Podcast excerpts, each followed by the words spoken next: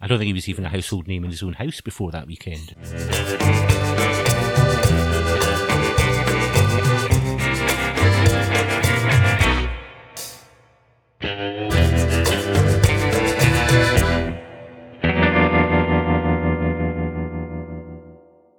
Hello and welcome to the Fencing Podcast. I'm Gavin, Uh, and I'm Sean. and this will be our last podcast before we go to the World Championships. Hey. So uh, a big shout out to our uh, Patreon supporters. You guys have made this kind of possible, Yep. God bless you. but not as much as Liam Paul. Thanks, guys. You really have made this possible. Yeah, qu- quite literally. About Liam Paul's lovely money to get us to Leipzig and buy some lovely audio gear and all the bits and pieces that they've done for us. We would be watching the World Championships from home On YouTube again. again. Again. I know, we'll be going. So, Hooray. thanks, thanks, Liam Paul. Uh, and that kind of leads us to our, uh, our next our next piece, which is uh, we've won an award. Hurrah for us. Yeah, you might have seen us all over social media. Sean in a tux. Mm, Uh, no, just a suit. Don't get carried yeah, away. Yeah, but uh, I only exist virtually, so I wasn't allowed to go. So uh, we've won the British Fencing's Innovation Award. Yeah, so th- thanks to British Fencing. Thoroughly delighted to, to get our award. I mean, we do like a bit of praise and flattery, and getting an award was, was absolutely lovely. And thanks in particular to Paul Abrahams, who sponsors the uh, the Innovation Award. To see him there and Yeah. have a chat. So, so thanks Yeah. very much to him. Thanks very much, Paul. Yeah. It was a it was a really nice evening actually, Gav. Was it? I've, I've, I've avoided mentioning it to you because it was um they had an awards dinner. It was in the sort of Saturday night of the British Cadet and Junior Championships. Everyone Well-fed, scrubbed up lovely. plenty to drink. Yeah, everybody looking quite presentable. I saw lots of fences on social media that I thought that can't be that person because they weren't in sort of manky white gear. Yeah, or, or wearing a tracksuit. Yeah, it was very. It's a very surreal experience for seeing the people that I normally only see when they're wearing tracksuits. Yeah. But brushing their hair. looking looking like normal people. Exactly. yeah, doesn't I mean, some of them didn't look nearly so more normal the next morning. To be fair, there was uh, a few bleary eyes and, and tired looking tired looking faces, particularly amongst the sort of younger coaches and referees. Not not quite as sparkling as they had been at perhaps two o'clock in the morning the previous night. Too But, uh, much sparkling, maybe. maybe a little sparkling in some Yeah. cases, yeah. Okay. Um, but it was thoroughly good fun, and it was really nice as well to see lots of people there came up and said that you know they really enjoyed listening to the podcast and saying how how great it was, and uh, that was really nice because um, normally we sometimes feel like we're sort of broadcasting Exactly. into the void. Well, that's how it is in podcast land. So anyway, I, I really do want to thank everybody because the support has been. It's, we've gone a lot further with this than I expected in the first year. So Uh, yeah, it has definitely. been very, very warm. And thanks very much to everybody out there. So we're going to move on now. And we're going to talk about our, pl- our trip to Leipzig. This is what we're going to do. This Yep. is what you guys have enabled us to do. So we're going to talk about it now. So Sean, what is our plan? Well, World Championships start on Wednesday the nineteenth of July, Mhm. exactly a week away from when we're recording. Uh huh. We'll be flying out on the Thursday. hmm Uh, so we're going to miss most of the pools and preliminary Ds, which happen on the Wednesday and Thursday Yep. to get all the individual events down to the last 64. But we're there bright and early, hmm Friday morning, for the Yes. first day's events, which I think is men's sabre and women's foil. Okay. Half eight kickoff. We need to Mhm. go in and get ourselves accredited as Yeah. journalist and photographer respectively. You'll need to get your glow in the dark vest. Remember, the guy that wears the bib, you have to do what he says. so that's how it works. That's how it works. yeah, we'll see. Um, it's actually quite a good gig for you because you get to go pretty much right beside the piste. Yeah, I'm, I'm really looking forward to it. Yeah. I've had to buy a brand new rucksack to carry all of my, my gear. Though. tons of gear. Tons yeah, of gear. You have to have tons of. You don't do photography and don't carry uh, tons of gear around with you. yeah, apparently so. Yeah. So yeah, so we'll be there Friday, Saturday. Mhm. You have to fly home on Sunday because you've got to go to work on Monday. Unfortunately. Uh, it's just unlucky for you, Mhm. but I'll be there on the, the Sunday as well. Fly home on the Monday, and the plan is that we'll be at the venue all day all day, every day. Friday, Saturday, and in my case Sunday as well. Once it's all over, we'll record our thoughts, Mhm.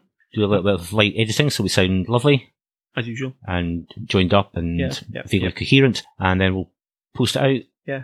every evening, and Uh-huh. you'll, you'll get our thoughts almost you know, probably within Yeah. a couple of hours of the the event finishing.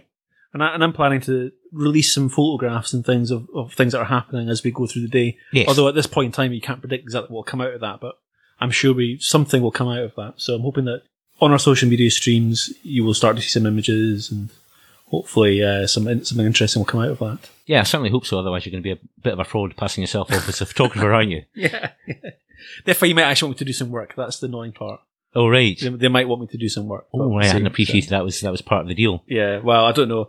I, I- apparently, there's an accreditation thing that you have to go through during the day, and they sit down with the photographers and chat to them. Oh, So, you have to yeah. behave. Oh Yeah, dear. there's a, there's, a, there's a little sheet that, I, that they sent through, and I've, I've read through, and thought, oh, I need to go and like speak to some people then. So, All right. I didn't get any of that as a as a journalist in inverted commas. I think I Alright. can just do whatever I want. And all right, yeah, okay. So you get you get the piste side action, yeah. but you have some responsibility. I'm sure. That, I'm sure this chat will be mostly don't jump in the way of the fencers. Don't yeah, don't, don't, make a fire a flash in anybody's face. Don't don't punch anyone. All that kind of stuff. Yeah, usual usual sort of instructions you get before you go out in the Yeah, exactly. Yeah. okay, well that all seems fair enough. yeah. Um, so so that's our plan. That's a plan. Yeah. So what do we know about Leipzig? It's in Germany. It's a very good start. Yeah. Anything else?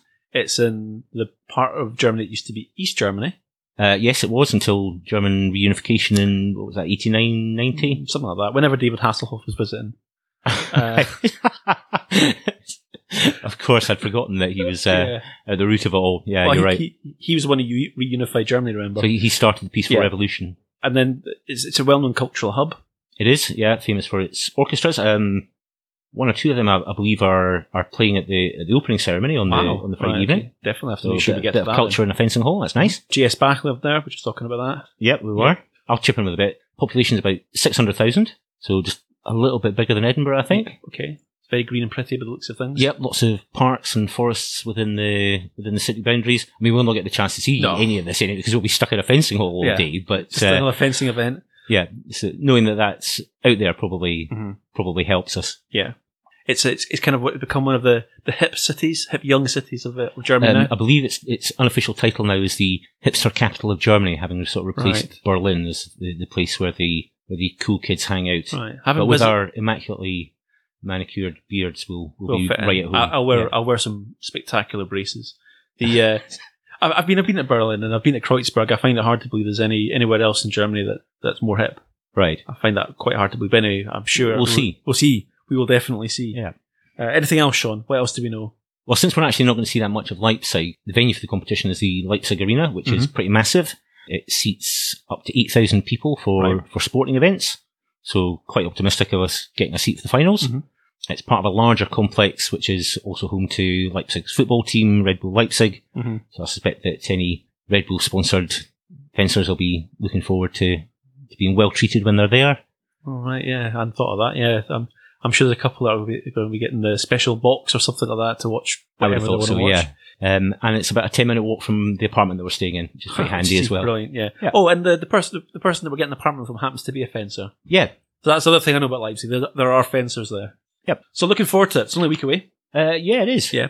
Time for some predictions.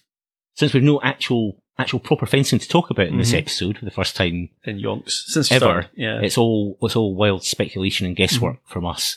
Uh, but before we launch into our our guesswork, part two of the interview that I did with Karim Bashir, FIE commentator extraordinaire, we talked about what his predictions were for the World Championships, uh, since he watches probably even more fencing than you and I do, yes. and And, he gets to see a lot more of it live. and he has to prep. He was saying that very clearly. Yeah, exactly. So, um, so here's what he had to say. So you mentioned the World Championships coming up in Leipzig, and Gavin and I are going to be going to be making the trip there for a for a few days. So I want to hear your predictions. No point having somebody um, at the other end of the, the, the phone who who offers comment on World Cups and Grand Prix and World Championship uh, without getting your thoughts on who who the likely winners are and where I should put my money. uh, have you heard of Curse of the Commentator? Uh, yes, Uh. I have. Yeah. so no no mentioning any Brits here. yeah, yeah. Okay, well, shall we start with Men's Epee? Yeah, why not? Yeah, go for it. You've, you've gone for the trickiest one, I would have thought, though, to say pick a winner out of uh, what will be an enormous field. And all seems to me that when you're trying to pick a winner for men's epee, you're you're probably as well off picking the top half of the, the fencers that are, are ranked in the competition, writing their names out on a bit of paper, putting all the bits of paper in a hat, and then pulling one of them out. You know? Well, and then and then and then taking someone from you know like 273 in the rankings. yeah, that's always a that in possibility as well. Yeah, Yeah, yeah, that uh, that was a pretty impressive at the last uh, Grand Prix, wasn't it? Yeah. Uh, the Mon- Manzoni, Eduardo Manzoni. that's right. Yeah, the now, the now famous Eduardo Manzoni. I don't think he was even a household name in his own house before that weekend. No, no, I'd, I'd, never seen the lad before. He was, he was a great, great that day. Um, yeah, it is. It, it is. Men's epee is wide open. I mean, it, this post Olympic year is always is always interesting across all the disciplines. But in men's epee, eight different winners at the eight ranking events. Yeah. Uh, but I think recent form suggests there are three names that stand out for me, plus a team. And when I say a team, I mean all, all members of that team could win individual medals. Mhm. I, I would say Yannick Borel of France is fencing really well. Bogdan Nikishin, I mean, he's, he's he's right up in the rankings at the moment, but you know, let's not forget. I mean, he's he's number ten in the world, but let's not forget he had that nightmare in Doha where he didn't receive a visa in time, and so he didn't get to compete in that tournament. So he's actually actually done seven tournaments. yeah, it takes a big hit on your on your points if, Yeah. if that happens to you. Yeah. So yeah. So he, he I think he's good, and I've got to say, someone that look, he's he's done really well recently, but he is fencing really well at the moment. That's the Italian Marco Fichera. Yeah. Uh, and I think I think they those are the three names that I'll pull out. Now, I deliberately said a team because we don't know who is going to compete at the the worlds from this team, and that's the Koreans. The four four different Koreans have won major ranking tournaments this season. Yeah. Park uh, Kyung Do, uh, the Olympic champion Park Sang Young, Kweon Jung Young, and Jinsun Jung Yeah. as well. So th- those four are what I've seen at competitions this season, whether it be live or, or, or watching it, is that where one or two might have a bit of a bad day, Mhm. you can almost guarantee that the other two are going to do really yeah, well. Yeah, at least one of them will step up. Yeah. Yeah, so th- I I think that I'll, I'll just say the Koreans uh, as a group because we don't know who's going to go. Yeah, which one will be Um, on form? Yeah. But and and, in, and on the team side of things, I think you know it's equally difficult because the French looked really good at the beginning of the season, Mhm. but they've really really tailed off recently, which is a surprise because they they really are individually a strong unit, but as a team they just haven't gelled recently. Don't always get it Um, together, yeah, and that's a bit of a, a bit of a change because uh, the French French epee team, regardless for the form of their individual in, in the individual events, always always used to be totally reliable as a team, whereas that doesn't Yeah. seem to be so much the case now. No, no, but I mean, it's World Championships, so you know who knows. I think the teams that really have started to get their order right uh, now, and, and, and sort of they've waited till right at the end of the season, are the Russians. They're they're starting to look like they've got the order of their fences right, whether they're on the left side of the draw or the right side of the draw. Mhm. And and these these Koreans, I mean, the Koreans all fence well individually, but they just couldn't work together as a team for some reason. And there's nothing there's nothing going on in terms of personality clashes or anything like that. But they just they just couldn't. I don't think they really got how to fence team events. Yeah, they And hadn't really then- quite worked out what their what their roles should be in the team against Yeah. against different opponents, and you know when to push, when to hold back.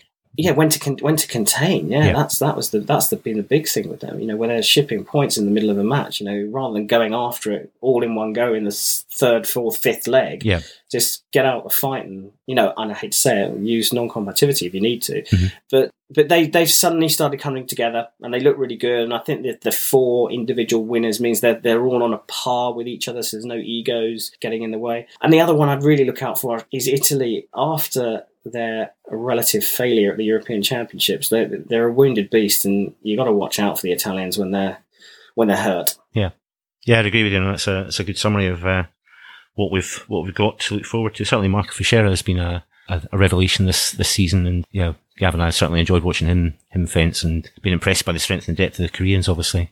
So yeah, Yeah, one to look forward to. Yeah. So Yeah, it is. I mean, it's great to uh, to have such a wide open field, but I think between us, we've got some some names that we really should expect to be seeing later on in the competition. Yeah, definitely. And similar story with women's epee. Almost the same amount of depth and potential winners there as there is in, in the men's. Again, eight different winners between the different World Cups and Grand Prix.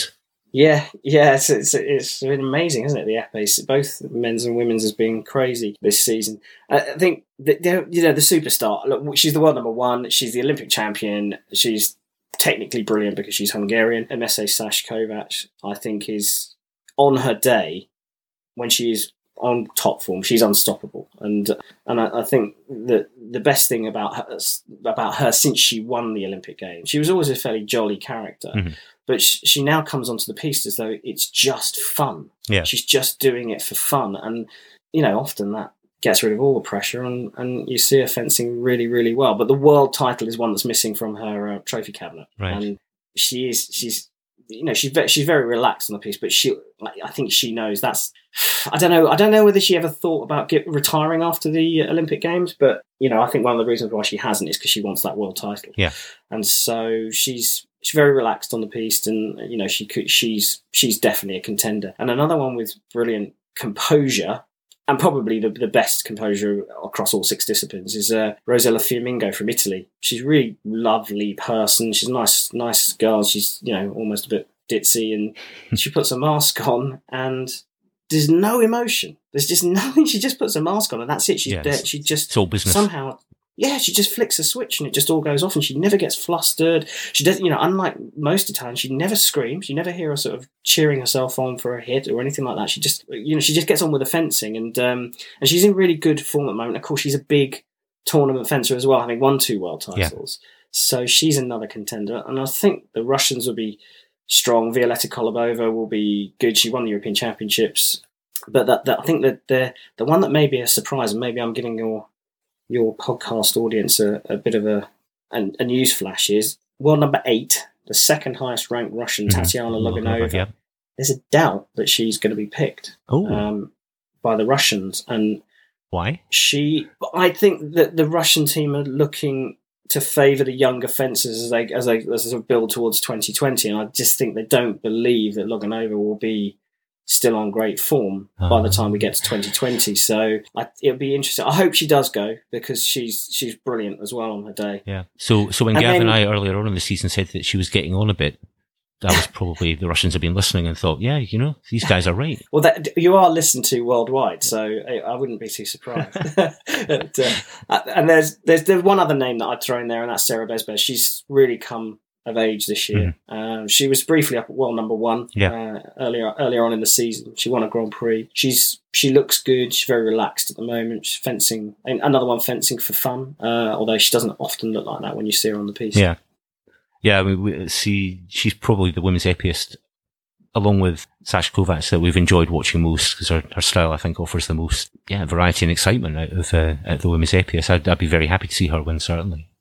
Well, they both got that amazing, uh, in inverted commas, surprise flash, don't Mhm. they? They both have that little trick in their bag, and it somehow still catches everybody out. They seem to be ready for it, and, and then and then all of a sudden it comes out, and they invariably get single lights on them. So yeah, they, they are both yeah really exciting. Good stuff. And for the teams, with China, China top of the top of the rankings, Yeah, the Hugues Obry effect is already yeah, kicking uh, in in the women's side. Yeah, really good. They were a Chinese team looking looking good, and they, and you know what? They've got like I don't know hundreds of fences. Hmm. So and they could keep their lineup at the World Cups and the Grand Prix changes from competition to competition. Of course, they've got their the, the superstars like Zhu Nuo, and you know, the, the, so the, the team is built around a core of two or three really really top fencers. Yeah. But they do look good. Uh, they won in Barcelona and Lignano, I think, uh, this season. They're just taking the Asian title as well. Mhm. So they'll, they'll, they'll be strong for sure. Estonia had a good season, not surprising. Estonian Yeah, FA has yeah. always been pretty good, but they lost to uh, a sort of resurgent French team uh, in the semi-finals at the European Championships, uh, and the French actually went on to win. But I suspect both those teams will be in with a shout, and of course Russia Always. is is, is always going to be up there. Yeah, and I, I you know what? I, as outsiders, outside bets, have keep an eye on Ukraine and Korea as well. They may contend for a medal. I think. Right. It's possible. I mean, certainly team events, if you get your, you get your tactics right, control the, the middle part of the match, almost, well, not almost any team, but you know, if your team's got sort of decent consistency all the way down it, then, then you're in with a shout. And I think it's who, whoever manages their matches best on the day that's going to, going to come through that. I don't think any of the teams stand out as being head and shoulders above, above the others in women's epees. So I think, yeah, there's a, a lot of live contenders in that. Yeah, and, and I think you, you know spot on. And the, and the other thing about it is that if you get a team performing well, say in the 16 or the quarterfinals, and knocking out a bigger team, Mhm. it then makes that quarter of the draw more unpredictable. So that the, the the lower ranked teams have a, a better chance of getting through and sneaking into you know two shots at a, medal. Yeah. You know, win one quarterfinal match, you've got two shots at, at getting a medal. So yes, it, I mean, the epee across the board is going to be unpredictable as it always is. Yeah. So let's let's turn turn around to the saber side of things then. Women's first. women's saber, right?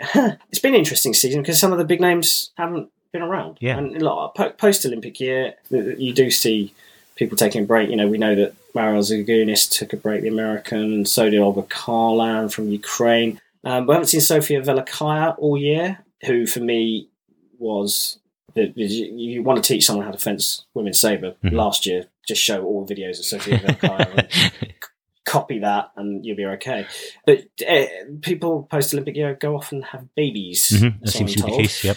Yeah, so that's why I haven't seen some of the big names. And you, most recently, we can add Mariel Zagunis to that Yeah. list of pregnant or just given birth young ladies. So I think for the rest of the field, the stats don't usually lie. And Russian Olympic champ Yana Egorian is uh, is the world number one, but she's had a really funny season. It's been up and down. I, I think maybe she's maybe her and her, the coach Christian Bauer are trying to change something technical in her fencing. So sometimes she's on she's been on great form, Mhm. and then other days she's been less great. Less Um, yeah. and it, Nicely put. and it's only it's, she's only had those good days twice this season. Yeah. So if she brings a big her A game, then she's certainly a contender. But if not, then we could see her go out early, and then she's going to lose all those points she won at the Olympic Games, Yeah. and she's going to plummet down the ranking list. But she has got that Christian Bauer factor on her side, and you know he he's uh, pretty much gold or nothing. Mhm. I think this season I've been I think most surprised by the sort of coming back to life of Kim Ji-yun of uh, Korea. She Yeah. she she start start to find the form that she had when she won London 2012, the individual title there. So she'd be one to keep an eye on. But for me, there, there are two standout performers this season. In women's sabre, it's it, I, I think they just stood head and shoulders above everybody else in terms of their coming of age and their maturity, and that's Manon Brunet of France and Anna Marton of Hungary. And in some ways, they followed a sort of similar path this season. Their, their technique has never been an issue; it's always been good, Mhm. uh, but they've they've matured tactically almost at the same time. And the, you know, you see them in the latter stages of competitions almost every single uh, at every single event and that, that decision making under pressure is really tough and they just seem to be getting it right more often than not now more than ever before a world title for them this year may be just out of reach but uh, you know you never know Yeah, I mean, certainly women's saber's been fairly unpredictable this year. In the past, you could probably limit, limit it to maybe three names at the top of the top of the pile who would be expected to win things. Where it's been a, a far far wider spread this season in you know, sort of post Olympic world. yeah yeah well we've had Brunet winning Egorian Berder Marton Brunet again in Yangzhou Egorian then that other second the second gold that she got. And then Kharlan came back in Tunis. Yeah. so she was you know she's always a contender. It's almost daft that I haven't mentioned her at all but she she just she's just really just coming back to, to fencing um, and training properly. So uh, I think she might it might be a big stretch for her Yeah, I Uh, mean, it's sort of a, a return victory at, at Tunis, but then followed up by a couple of not so strong results at, in Moscow and the Europeans. So Yeah. see if she gets it all together again for the for the World Championships. But certainly worth worth keeping an eye on, I would think, because she did look fantastic in Tunis, and it was good to see her back. Yeah, and she was fencing brilliantly in Tunis, and she took Anna Marton apart in the Yep. final. it was a thrashing. So for the teams, Yeah, well, this is more tricky because I mean, you, you always you always expect Russia and Ukraine to be there. Yeah. And and and if and when I say Ukraine, I mean Olga Kharlan and two other Ukrainians. indeed, yes. Uh, and crikey, I've got to go to Germany. They can they might hear this. Mhm. Um, the, the the I, the Russians have not been at all. I mean, they they're blooding a young team for sure. Yana Egorian comes in and tries to shore it all up, but she's not. She's not the one woman team that Kharlan can be for the Ukrainians. Yeah, I agree. Those younger ones that you know sort of show some respect to the other two Ukrainians. They've always been solid fences and been able to do the containment and score some points and keep Ukraine close enough for Kharlan to go and have a go at the end. But the Russians don't really have that, and I think that's because the two other fencers at the moment are just not they're not quite up there yet. Yeah. But good on Christian Bauer for bringing them in and blooding them early. So I think I think certainly medals for Ukraine and Russia are possible. Mhm. Perhaps even a gold for Russia. I mean, they got a silver, I think, at the European Championships. But the French team look really good at the moment. Brunet, Berder, uh, looking very, very strong, and the, and the Italians.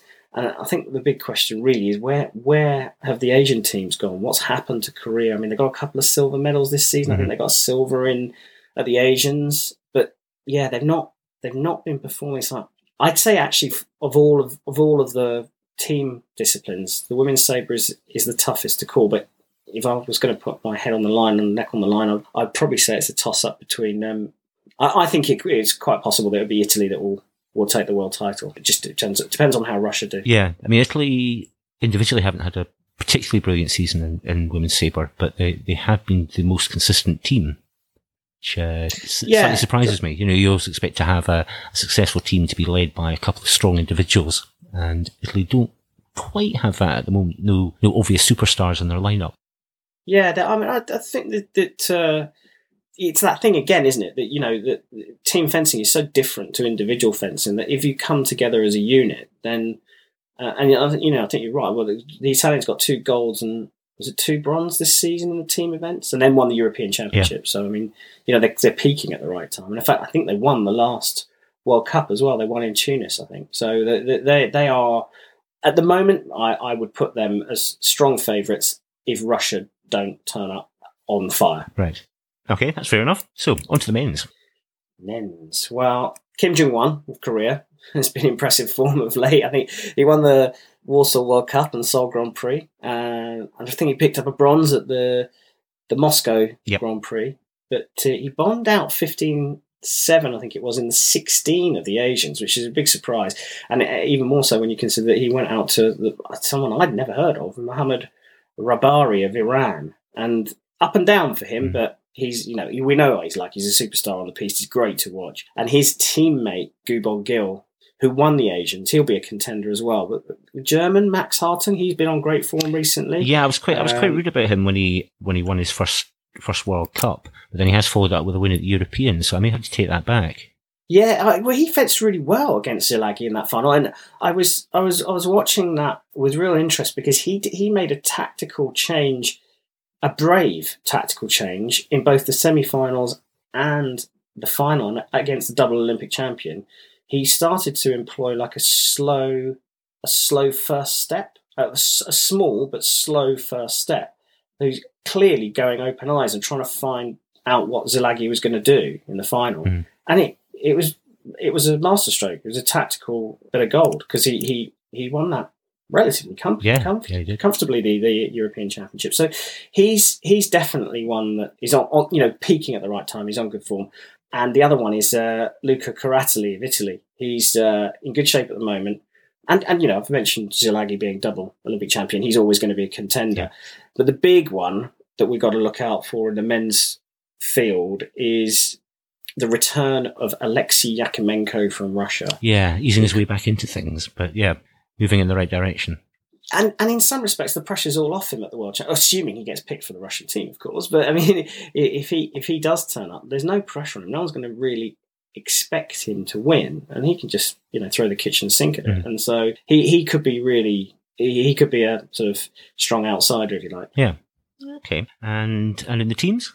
Well, we'll stick with Yakimenko then. If he does get picked for the Russians, I suspect I suspect he will. But, hmm. um, let's just assume you, you never know. To... You never know with the Russian team selection. No, yeah. no. But Bauer's a very, very big fan of Yakimenko, and I think he'll want him on the team. So uh, they they look really strong. They won the European Championships, and uh, but the most consistent team of the season again is Italy. Uh, with a, you know, with quite a young lineup, mm-hmm. and Montano spent most of his time as a sub in Tbilisi at the European Championships, and I, and I, expect them to line up the same in, in Leipzig in Germany.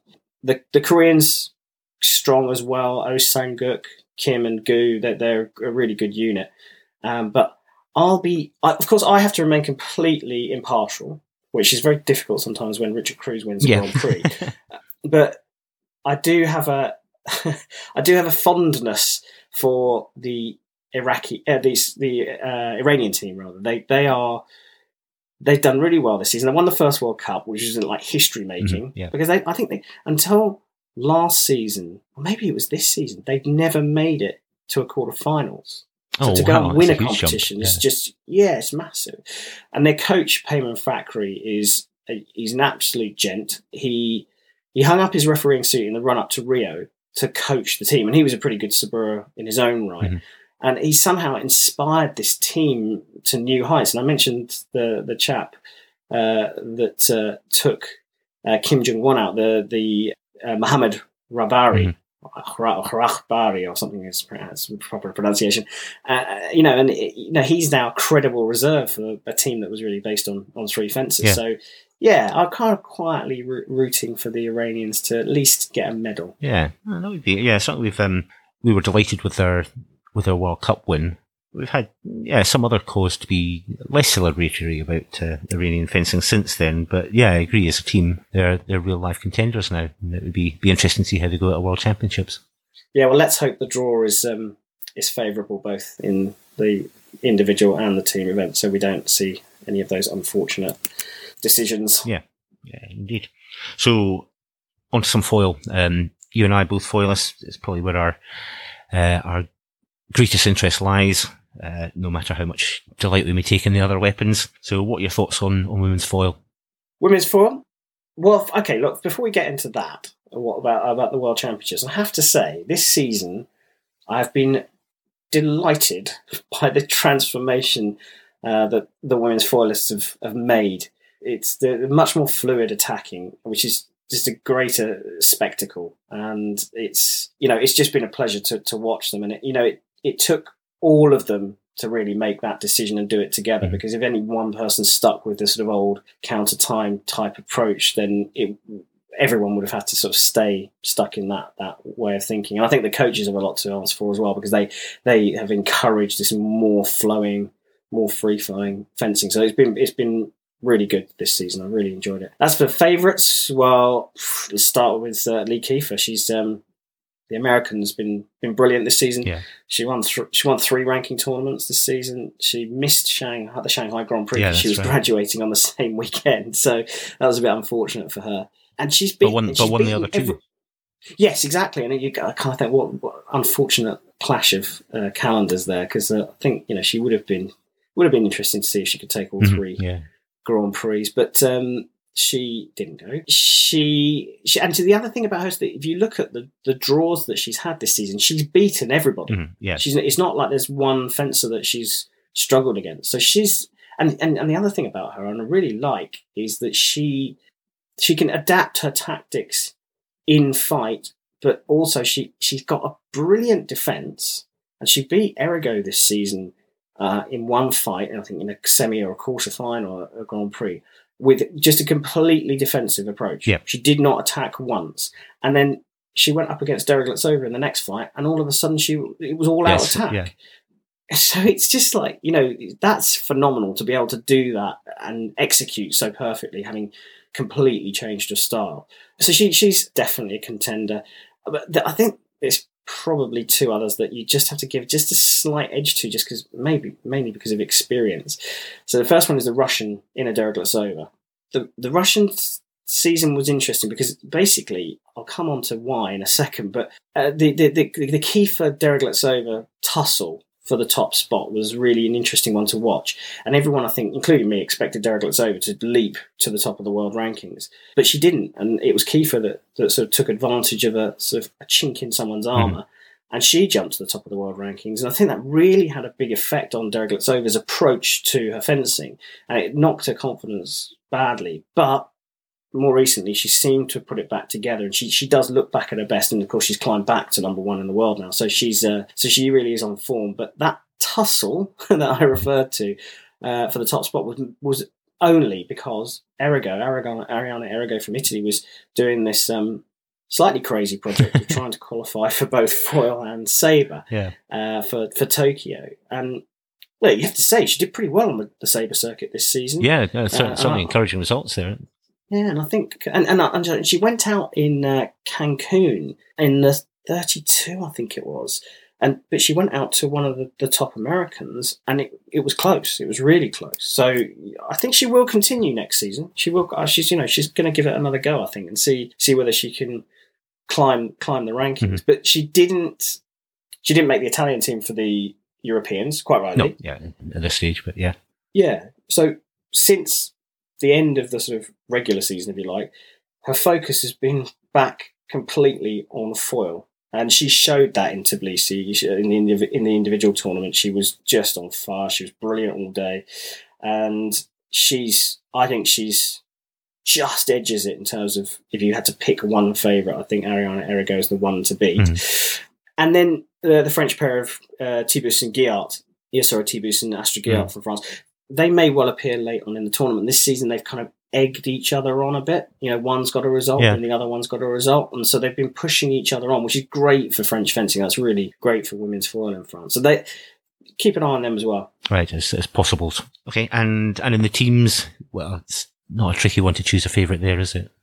Yeah, Italy. Yeah, Next question. yeah, yeah, Uh, yeah. No, they, they, it's it's they won all five World Cups. They won the Euros. They're just brilliant at the moment. I mean, it's it's a bit of broken record, really, isn't it? But it's Russia, France, and the USA is going to, uh, you know, who who's going to come second, really? Yeah. And I think that's going to be between those three teams. But unless there's a complete meltdown in the Italian team, the gold is is already in the trophy cabinet. Yeah, I would say so as well. Yeah, it'd be a, a major shock if Italy didn't win. So on to, on to the men's, our, our final, our final weapon. I've, I've loved the men's foil this year. It's been brilliant. yeah, yeah. So pick a winner. I mean- pick a winner out of all the contenders there. yeah, I think it's interesting, isn't it? I mean, you've got the three sort of young superstars, you, you know, the, in the world. They're the sort of the you don't want to call it a new brand of foil, but they are the exponents, the, the top exponents of foil, and that's Yeah. the Italian Olympic champion Daniele Garozzo, the American Alex Massialas, who's been simmering away for about twenty four months now, and you know he's he is a superstar, and then Timur Safin from Russia. Those three are really, you know, those are the three names that you would just pull off the top of your head and just say those those are the three that are, are going to be contending for the gold medal.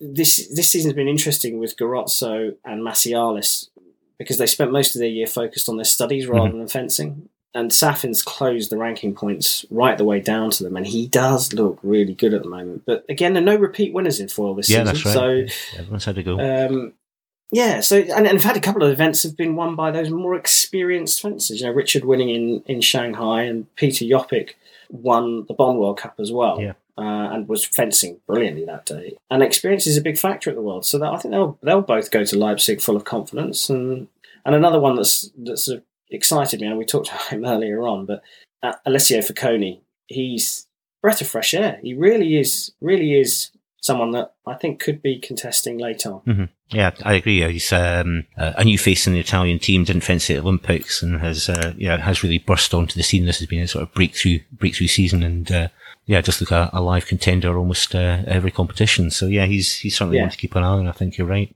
And in the teams, teams is a tricky one, I think, here because uh, France are top of the world rankings, but they do seem to be almost entirely reliant on Erwann Le Péchoux digging them out of trouble if they're going to win. Yeah, it's been yeah, it's been interesting, isn't it? This season with the French team, they, they you know they're, they're all they're all good, but and then the reluctance of uh, you know the French and the Germans as well to make substitutes seems from the outside it looks a bit crazy, but. You know, like I say, the French are top rankings, and I think you you don't really need to look far outside the top four. Really, No. France, Italy, Russia, and the USA. They're they're they're going to be the ones.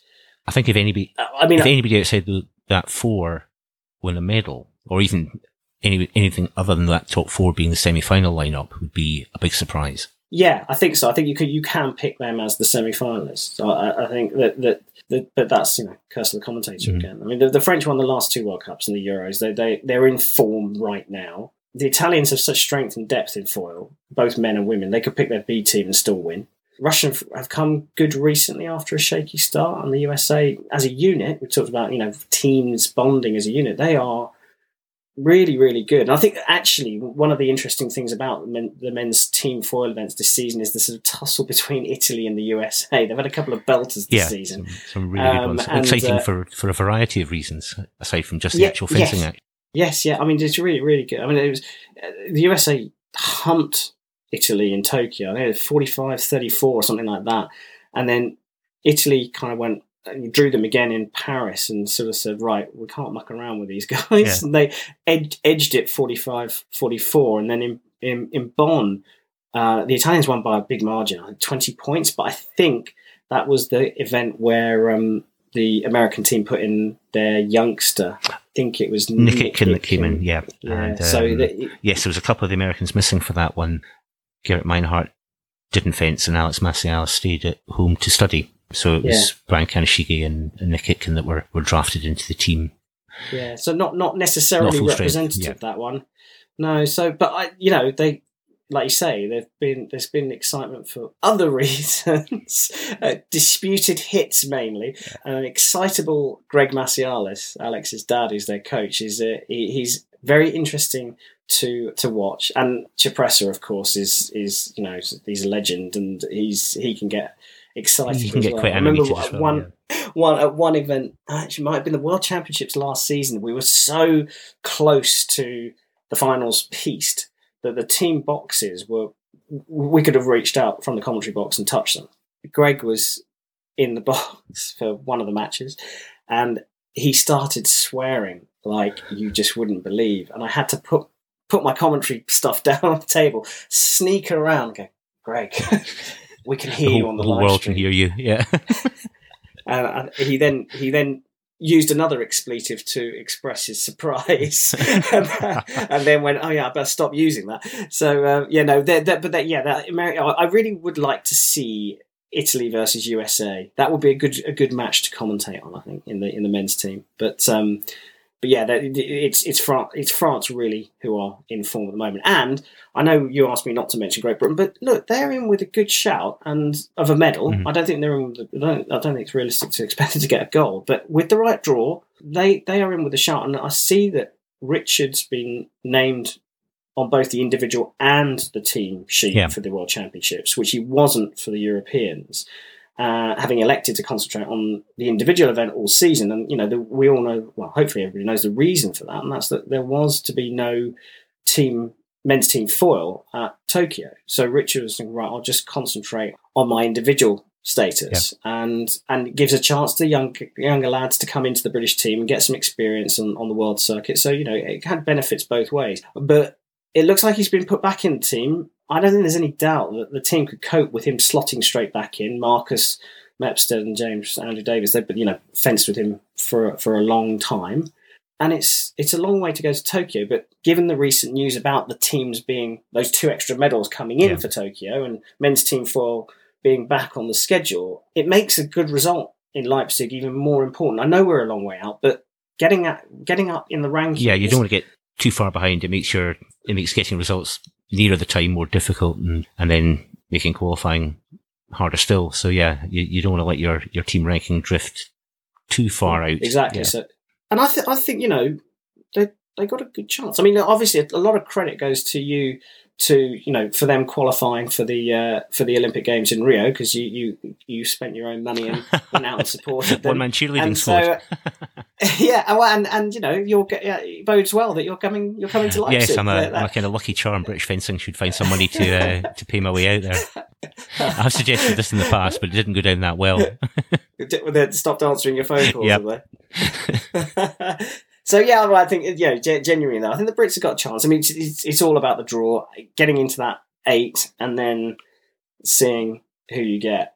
I think is is going to be crucial for them, and whether Richard actually fences. Yeah.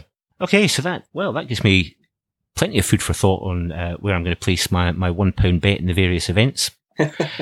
Karen, thanks very much indeed for, for taking the time to, to talk to me today. I've, I've really enjoyed it. As always, talking about fencing makes me happy. Yeah, me, yeah, me too, Sean, and and and, and thank you so much for uh, for having me as one of your guests. I have listened avidly to your podcast, as I say, and uh, you've had some pretty super guests on, so I'm, I'm pleased to be uh, to be on that list of people. And uh, you know, I hope you and Gav keep up the good work. It really is a joy listening to you guys waxing lyrical about the sport we all love. Oh, stop it. Right. Anyway, enough of that. I'll, uh, I'll see you in Leipzig.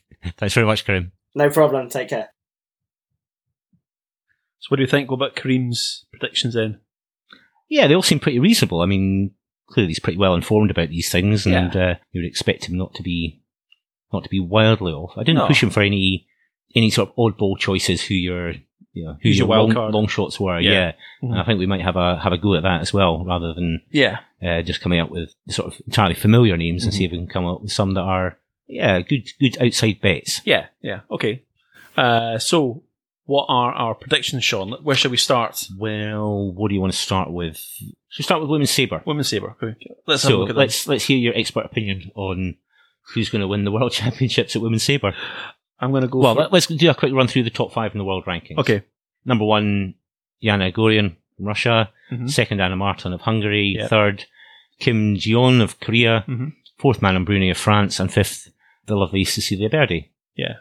I think I'm going to put my money down for Egorian on that one. Yeah, me too. She's won two of the Grand Prix this season. hmm She is Olympic champion. She is world number one. Yeah. It's kind of where your, your safe money is. And when she's fenced well, hmm she has looked the best. It hasn't always happened. Uh, Yeah. Women's Saber's been quite unpredictable this, That's right, this yeah. season. Quite a lot of different winners.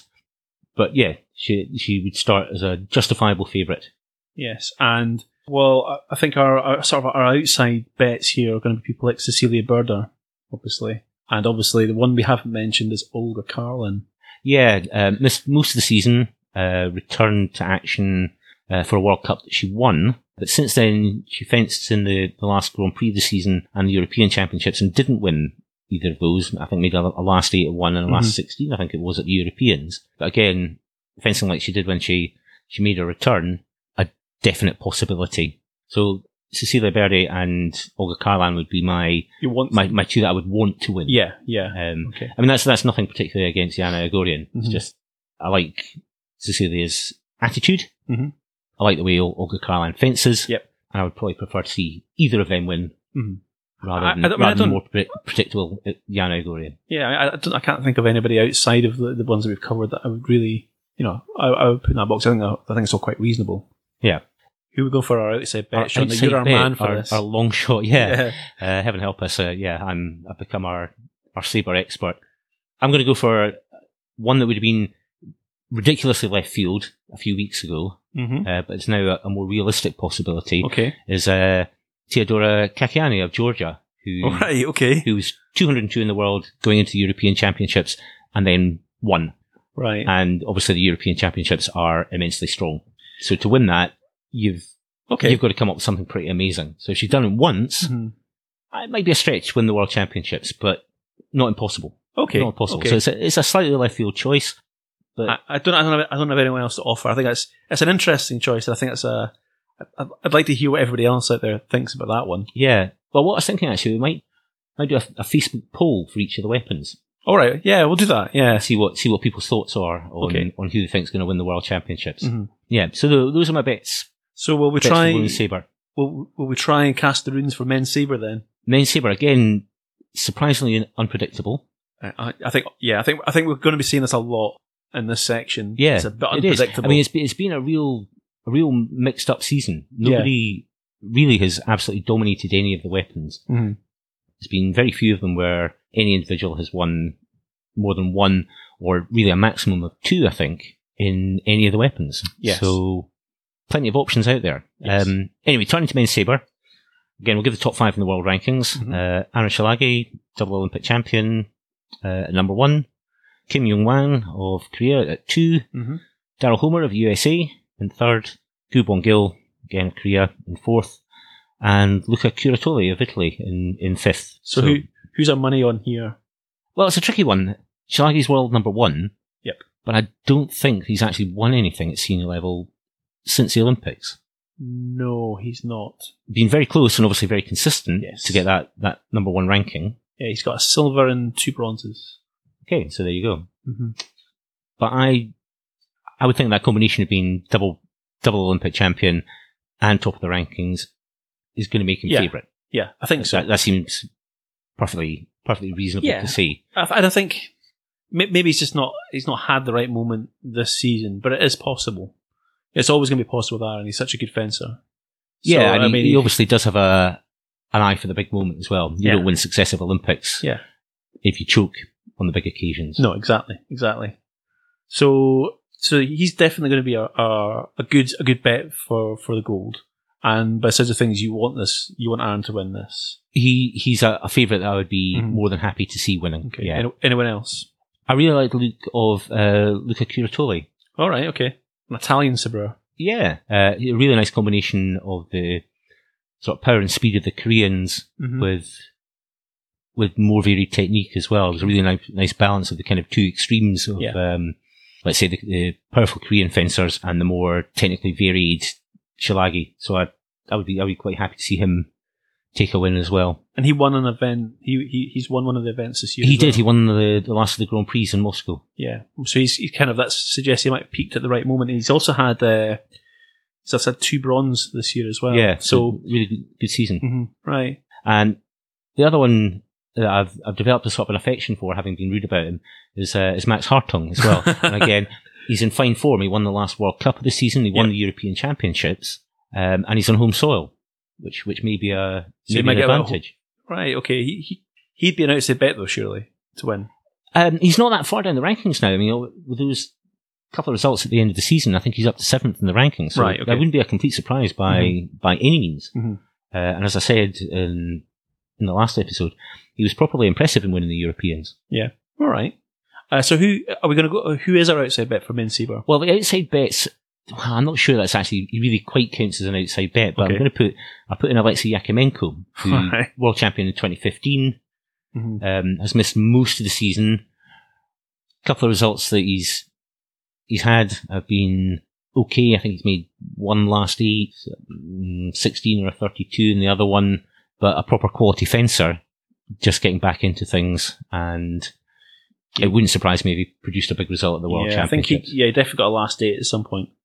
So yeah, a slight a slight cheat as an outside bet, but that. Yeah. So yeah, uh, it seems a bit odd to see your reigning world champion is a, is an outside bet, but he's at, at 28 in the rankings, having missed most of the season. Mm, I'm, interesting. I'm going to I'm going to call that as an outside bet. You're right. Okay. Maybe a bit of a cheat. Right. So uh, our next, the next event we have on our list here is women's epee. Mhm. So we'll, we'll stick with the format and we'll, we'll sort of talk our way down through the, the top five. And obviously at number one at the moment we've got uh, Emese Szász-Kovács of Hungary. Yep. Uh, number two we've got uh, Yiwen Sun of China. Yeah, now that kind of surprised me when I saw the rankings that she was quite so high. Mhm. I'm not absolutely sure of the results. I know she's podiumed at least once, maybe twice this season. Didn't win the Asians. Don't think she's won any of the World Cups or Grand Prix. No, this year she has she's won one and has two other last eights. Okay. So, So in it's, other it's a decent season, but yeah. Yeah. I'm surprised that that puts her as high as second in the rankings. I suppose it does show the kind of unpredictable nature of, of Epee that if, if you win Yeah. one and get a couple of top eights, that's Yeah. that's going to put you well up there. Um, this is, I, mean, I, might be wrong here, uh, but I think she's consistent in the last 16 outside of that as well. Okay. So that's what's keeping her. I mean, that sort of consistency of her uh, results are what keeping her. Yeah, so no, no, no peaks and troughs, but no, uh, it's consistent. always, always point gathering. maybe, may- exactly, maybe just outside of the top flight, but she's always there, or there Yeah. or thereabouts, basically. I suppose if you keep putting yourself there, you're you're going to win occasionally. Well, yeah, there's that, but it's that it's that sort of oddity you get in point systems. Exactly what you know. Sometimes sometimes people. Um, there was a men's epeeist a while back. A Polish guy. I can't remember what his name was. Was top four for something like I don't know five six years. I'd never heard of the guy. Right. Uh, and, and I remember I watched the Masters, the Valva Masters in Paris. I was like, who's Uh-huh. that Polish guy? And I looked up his results and it was like, God, this guy comes, you know, this, this guy's in the top eight at every single tournament. He just never wins anything Right. and never has. So I can't remember, at, at this point, I'm, I'm struggling to pull his name out of my memory, but okay. I remember left-handed, really interesting, weird style. There we go. Anyway, so it's uh, Yiwen Sun of China's second. Mhm. The number three is a wee bit interesting, I think, considering the two that we just went past, and it's uh, Rossella Fiamingo. Yeah. Again, another one. I would have thought she might be first or second, but no, no, no, she's third. Yeah, as far as I as far as I can recall, she's had a, a mixed kind of a season. Uh, yeah, that's looked- right. looked Great in part. She won one of the Grand Prix of World Cup. She certainly had a win this season. I'm pretty sure. Yeah, Always she- looks fantastic. she's won one, but I don't think she's had uh, anything in the last eight since that. All right. Okay. So she's won one. And I think that was one when I was like, oh, wow, yeah, Fiamingo's back on form. Look at that. She's amazing. And then Yeah, I haven't really seen her ever Yeah. since. Slow, slow end to the season. Yeah. At number four, we've got uh, Violetta Kolobova. Okay. Who won? Won the Europeans? Mhm, that's right, of Russia. And then five, we've got uh, Vivian Kong of Hong Kong. Yeah.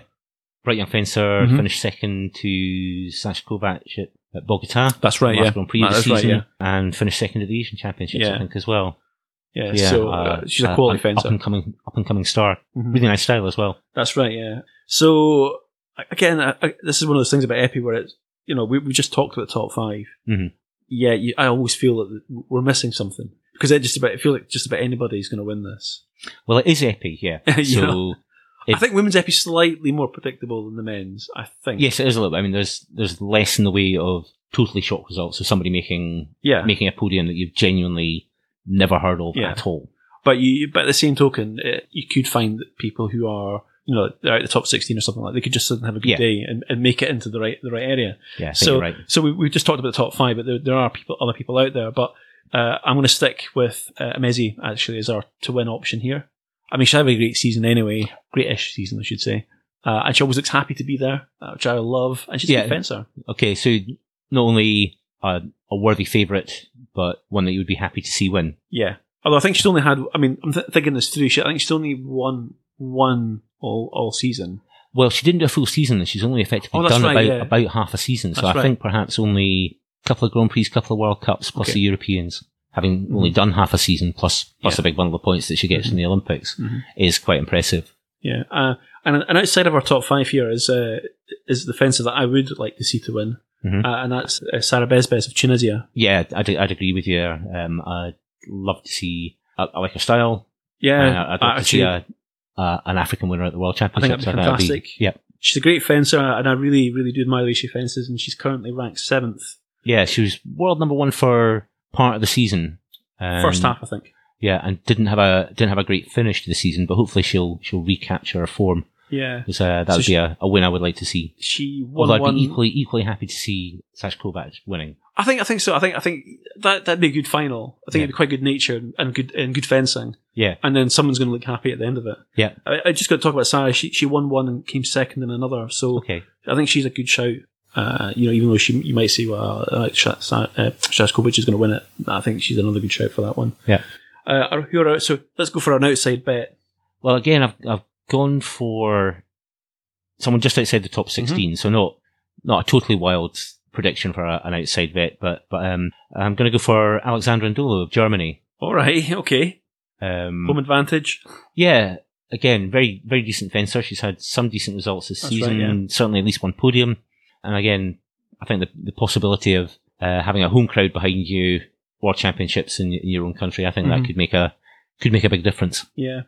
I don't know. I think I think it's good, a good shout for an outside bet. We've not talked about Shin A-lam, for example. No, I, am not sure I want her to win because I'm not sure about her style. But uh, yeah, it wouldn't be the most thrilling win ever. I no, would say. no. But I want to. I think one of the ones I, I might be think, think would be quite an interesting outside bet would be uh, Inji Choi, Korea. Okay, Her yeah, teammate, she won one, and she's had another two last eights. yeah. Uh, I can't remember exactly what rank she's at the moment in the in the world. I think she'll still be in the top ten, certainly. Right, okay. But I think that uh, she could be another sort of borderline one out there. And I want to obviously have a shout out for my favourite Korean fencing. So Okay, fair enough. yeah, so you can't quite bring yourself to, to go for for Shin A-lam because her her style's not very exciting. it doesn't. No, it doesn't excite me at all. Uh, Yeah. I- I'm sorry. Sorry, Shin. Sorry about that. But no, I'm I'm going to go for a teammate Choi.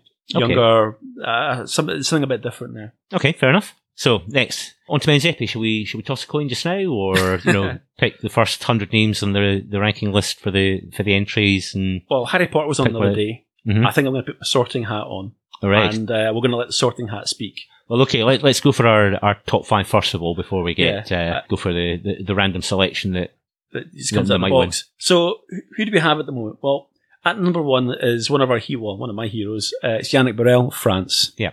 consistent, consistent all year. He's always been there or thereabout.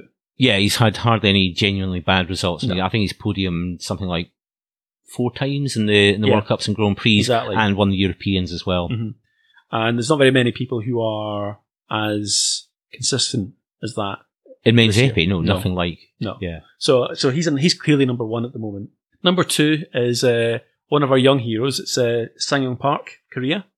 Yep. Well, Olympic- his, not, his champion. season hasn't been quite as good as it started out. Yeah, it started off really well, you know, off the back of his, his win in Rio. Uh, he won one of the World Cups or Grand Prix, yeah, World Cup, I think it was, early on in the season. Yeah, that's right. And you thought, you know, this kid's ready to, to dominate, but his, his later season form hasn't, no, hasn't been so great. one of the last eight. And the thing is, the thing, the thing about all the, we're gonna we're gonna come back to this, I think. But the thing about the all the Koreans is is the way they fence. Yeah. And I think what happened was it was such a shock seeing Park win. And I think all the other teams went away and had a good long think about what they were going to do Okay. and found ways to to neutralize him. I think yeah. I think I think he and hasn't been over effective against the other Yeah. Koreans as well, Yeah. because it, I mean, at one stage, I think about sort of five competitions into the season, four of them had been won by Koreans, four different Koreans. Yeah, exactly. and the results in the last three or so, they didn't win the didn't win the Asian Championships either. So yeah, maybe there's been some some proper video analysis of Well, I what think the so. what the Korean epeeists Hmm. are Well, made up of. But that brings me to my to number three, the other park, uh, Gyeongdu Park. Yep, as we we don't even actually bother referring to him as Kyungdu anymore. It's just the other park. The other park, yeah. Yeah. And again, another brilliant fencer. He's had another. He's had a bit of a better season in some ways than than than, uh, than the other park. Uh, yeah. no, no, the park. the park. Yeah, Yeah, the park. yeah. Well, so, I mean, Sanyong Park's got a huge pound, uh, a huge mountain of points from the Olympics. Exactly. Uh huh. So his season hasn't quite matched that. Yeah. Uh, but Kyondu has managed. Uh, he's, he's won one. He's got a couple of bronze medals, Yeah, and then another last day on top of that. So he's uh, his form is more consistent. right. So that he might be quite an interesting uh, fence to keep an eye out at the World Championships this year. Okay. And uh, at number four, got our first Italian in the Epee, Marco Fichera. Hmm. That's an interesting one. The number so we get to four before we get to an Italian, which is quite interesting. Yeah, it is. I mean, I probably only a year or so ago, maybe, a, yeah, not much more than that. Fichera was uh, a, a relative newcomer in the Italian team. I mean, he's been spotted as a, a kind of star in the making for a while, Mhm. but he's a relatively recent arrival in the Italian team, and now here he is at number four in the world. Had a very good end to the season. Won won the last World Cup, medalled at the last Yeah. Grand Prix, medalled at the European Championship. So clearly in great form, and possibly at the absolutely the right time. hmm He's the he's the best performing of all the Italians. In fact, he's had uh, one gold medal uh, and two silvers. Yeah. so you know he's a quality impressive. fencer. I, I- mean, and we've only really we've talked about the top four there, Hmm. and you know you're looking at four fencers who are very very close together. So that all of them are jockeying, I think, to win it at the moment. But Yeah. uh, but then we come to number five, uh, Nikolai Novozhilov Well, of Estonia. he's he's not a young a young fencer. No, no, no, no. He's like a beast. He's still there, hanging around, beating He's- everybody. He's not going to be just shuffling off quietly. No, no, no. So, I mean, I would definitely not write off Novozhilov at all. And as a, he's a quality fencer that I, I've enjoyed watching for a very long time. Yeah, I, I agree. Yeah, So this year he has had he's had a bit of a mixed season actually because he's had one bronze and then two last eights. right. So his his points are. I mean, he's been consistent elsewhere, but Yeah, You know- I think in men's epee, you know, two two bronzes and an eight out of eight competitions counts as properly consistent. yeah, I mean, that's you know, Yeah, not not being not being sort of snidey or, or sneaky about the about men's epee, Mhm. but there is a lot of scope for surprise results. Good fencers to have yeah, bad days and to go out early. So to to get in the top eight for nearly half the competitions is actually pretty impressive. So now, now I'm going to put on my sorting hat. hmm Sorting hat is on. Who's going to win it? The money's on Borel at the moment. Yeah, Yannick Borel. yeah, I, th- I think so. Uh, the, the fact that he, he finally got a win after several near misses at the European Championships, I think bodes well running up to, to the World Championships. And I, I think it's fair enough to. Uh, I mean, it seems a sort of predictable thing to say. He's world number one. Yeah. So And also he's a prediction. yeah, he's also been consistent throughout the year. I mean, he's never he hasn't he hasn't won all of he hasn't you know he hasn't like won them all or anything like that, but he has been consistent throughout the year. Yeah. But when the Again, like I say, you, you put yourself in that position often enough, you're going to win some of them. exactly, and he he he won the Europeans as well. Yeah. which is properly hard event. Yeah, absolutely. So are, are the good money's on Borel. So let's have a think. Who do we want to win? yeah. hmm You go first. Who do you want to win? Okay, well, we've, we've talked about him a bit in the last few episodes Mm-hmm. because he's been performing so well at the end of the season. And it's Marco Fichera. I find his style, his uh, ability to fence at a, just what seems a ridiculously short distance Yeah. and not lose his nerve. Uh, really invigorating. I really, I really, really enjoyed watching him. It's difficult Um, to watch though. Plus, plus the, the incident where he acknowledged that he'd hit the floor when the referee was about to, about to award him a, a hit marks him out as a, a genuinely decent sporting guy. So if I had to pick one person I would like to win, then, then that's who I would like. I'm not. I'm not going to disagree with you that much. I think Fichera is a, is a great bet, but I am kind of tempted to still go for either a Korean or a Japanese fencer. Okay. And I'm going to sort of switch from the obvious. I'm going to try and switch from the obvious guys. In, in terms of the, I'd like to see one of the Japanese fencers win just because they came out of nowhere and were immense. So I'm thinking, uh, I'm thinking I'd like to see Uyama, but I think out of the the Koreans, I'm going to go for the other park. Is the one I want to win Okay. the other park.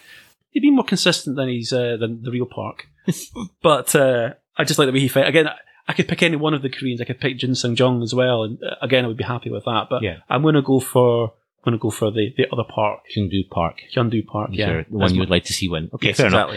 Okay, pick an outside bet and men's epee. I don't know. Do you want to roll some dice? You got, you got 100 well. sided dice. Let's just Not- there's one. not enough sides on a dice. You need something with a, a lot more numbers to choose Yeah. from. And looking at our notes here, uh, I think I kind of, in fact, I do agree with you. Okay. Right. And that is a Junior. Uh, Reytor Venet Junior of Cuba. Yep. I think that would be immense, actually. Like having a Cuban winner, can you imagine that'd be. Yeah, that would that would be brilliant. Yeah. such a boost for for Cuban fencing if that would happen. I, would Exactly. I would absolutely love that Yeah. as well. Th- Um, that's actually maybe slightly unfair then that I've gone for for Fichera as the one that I would want to win yeah. because Junior would fit the bill for one that I would want to win and as an outside bet because he's, Yeah. he's down at 30 in the rankings now after a slightly disappointing Pan Americans. Mhm. But I think, no, I, I, agree That with you. I think one. when I was looking through the, when I was looking through, uh, through our notes here, I kind of looked at it and I thought, you know what, that's, that's fair enough. As an outside bet, I think, yeah, I'd go for that too. Why not? Quality fencer. We've not really heard much from him, that's true, but yeah, I- yeah, why not? Now, as, as your want to win as well, here's a here's another option for you. Mhm. You got quite a lot of uh, mentions in the podcast in the early part of the season, and you've all gone a bit a bit quiet about him. Uh, what about Max Heinzer? You Wow. happy with the Heinzer win? Well, it's Max. So yeah. But I think we've got other options now. Gab, you're so fickle. I am fickle. That's terrible. I've, I've, I'm- I'm in love with Japanese and Korean fencing. What can I say? Uh, I've been lured away by the scent of the Orient. You know, yeah, You're you're going Korean then. yeah. I'm going Korean for this one. Yeah. Okay, fair enough. So onwards, women's foil. Women's foil. Let's start with our number one here. It's uh, Inna Deriglazova of Russia. Mm-hmm. Olympic champion. Yes. Uh, number two, Lee Kiefer. Yep. Uh, number three, uh, Arianna Errigo. Now, Errigo's not doing, s- she can't do the saber as well. No, she's No, not. she She's foil only. Yeah. Um, since the end of the sort of regular season, it's been it's been foil Back- only. back to Euro- that, okay. European Championships and the World Champ. At number four, we've got uh, Ysaora Thibus of France. Yep. And at number five, we've got Nicole Ross of the USA. Yeah. So, Sean, who do you want to win? Who do I want to win? Sorry, who is who is who do we think is going to win? Let's start with that. Sorry, we'll stick with our format. okay, this one's this one's really difficult because the top three are I agree. virtually inseparable. I agree. Deriglazova, Kiefer, and Errigo Yeah. have all had time at number one in the rankings during the course of the season. They've all won things. They've all beaten each other. Mhm. Probably the most unreliable of this of them this season has been Arianna Errigo. But I think that's at least partly down to her sort of divided loyalties with trying to make an impression at Sabre as well. So now that that's Yeah. Kind of behind her for the rest of the season, hmm um, and our focus is purely back on foil, I I'm going to stick my neck out and say that she's going to win it. Right. Okay. 'Cause She won the Euro- won the Europeans, Mhm. beat Deriglazova there, Yep. and I think I think when all our focus is on foil, for me, she's still still the best, Right. Okay. but by a tiny margin ahead of the other two. Right, okay. We're going to talk about who we want to win in a minute. Hmm. And for me, I think one of the want to wins is the one I think might win it, and that's Lee Kiefer. Yeah, I'd have no grumbles with that. I Yeah. mean, she she missed the last, I think the last Grand Prix, the last The World last one, Cup of yeah. the season. Okay, so so that her her ranking's taken a bit of a, a hit as a Yep. result of that. Mhm. So she's dropped down to number 2 Mhm. having been uh, number one in the rankings for certainly the most of the latter half Yeah. of the season. Uh, but she is, she's won three of the events this year. Yeah, that's a pretty good record actually. Yeah. And And yet, Deriglazova is Olympic. Yeah, it's difficult. it's, it's, it's really hard. It's, it's so- hard. So any one of those three really would be you could pick any one of those Yeah. favourite Yeah. as favourite. It's, inter- and nobody could really make a strong strong case Yeah. against it. it's interesting though, because in, in men's ep we're talking about it could be any one of 300 fencers. You know, it could be anyone. Yeah, right? or I think something like 200 odd fencers Yeah. in, in the men's of the World yeah. Championship. But the- thing is, there's still big gaps there, right? Yeah. Uh, but when we're talking about women's foil, you're going with the top three. We think, we think one of the top three is going to win it. Yeah, And it's really hard to sort of choose just because of the sheer quality of the fencing. I mean, Hmm. the, top three are just amazing. So, yeah, they are. Yeah, but it's kind of like it's hard to predict, but for completely different reasons. You know? Yeah. So, who do we want to win? Well, I must admit, Deriglazova leaves me a bit cold for reasons I can't really explain. She doesn't seem an unpleasant person. She's got a nice style, but I, I just feel much more I don't know, affection really for for Kiefer and Rigo. So I would be happy for either of those two to win. If you're going to go outside the top three, I, I would also be quite happy to see Zora Thibus, who's just just that fraction Yeah. below the top three. Yeah, I agree. But on a day, I mean, she won a World Cup this season, looked great doing yeah, it. yeah, yeah, it's true. But yeah, Kiefer Errigo would be Yeah. be my two personal favourites to win. Yeah, I think I think the want to win thing is an interesting question because I would really like Lee Kiefer to win because I, I genuinely uh, love the way that she fences. Yeah.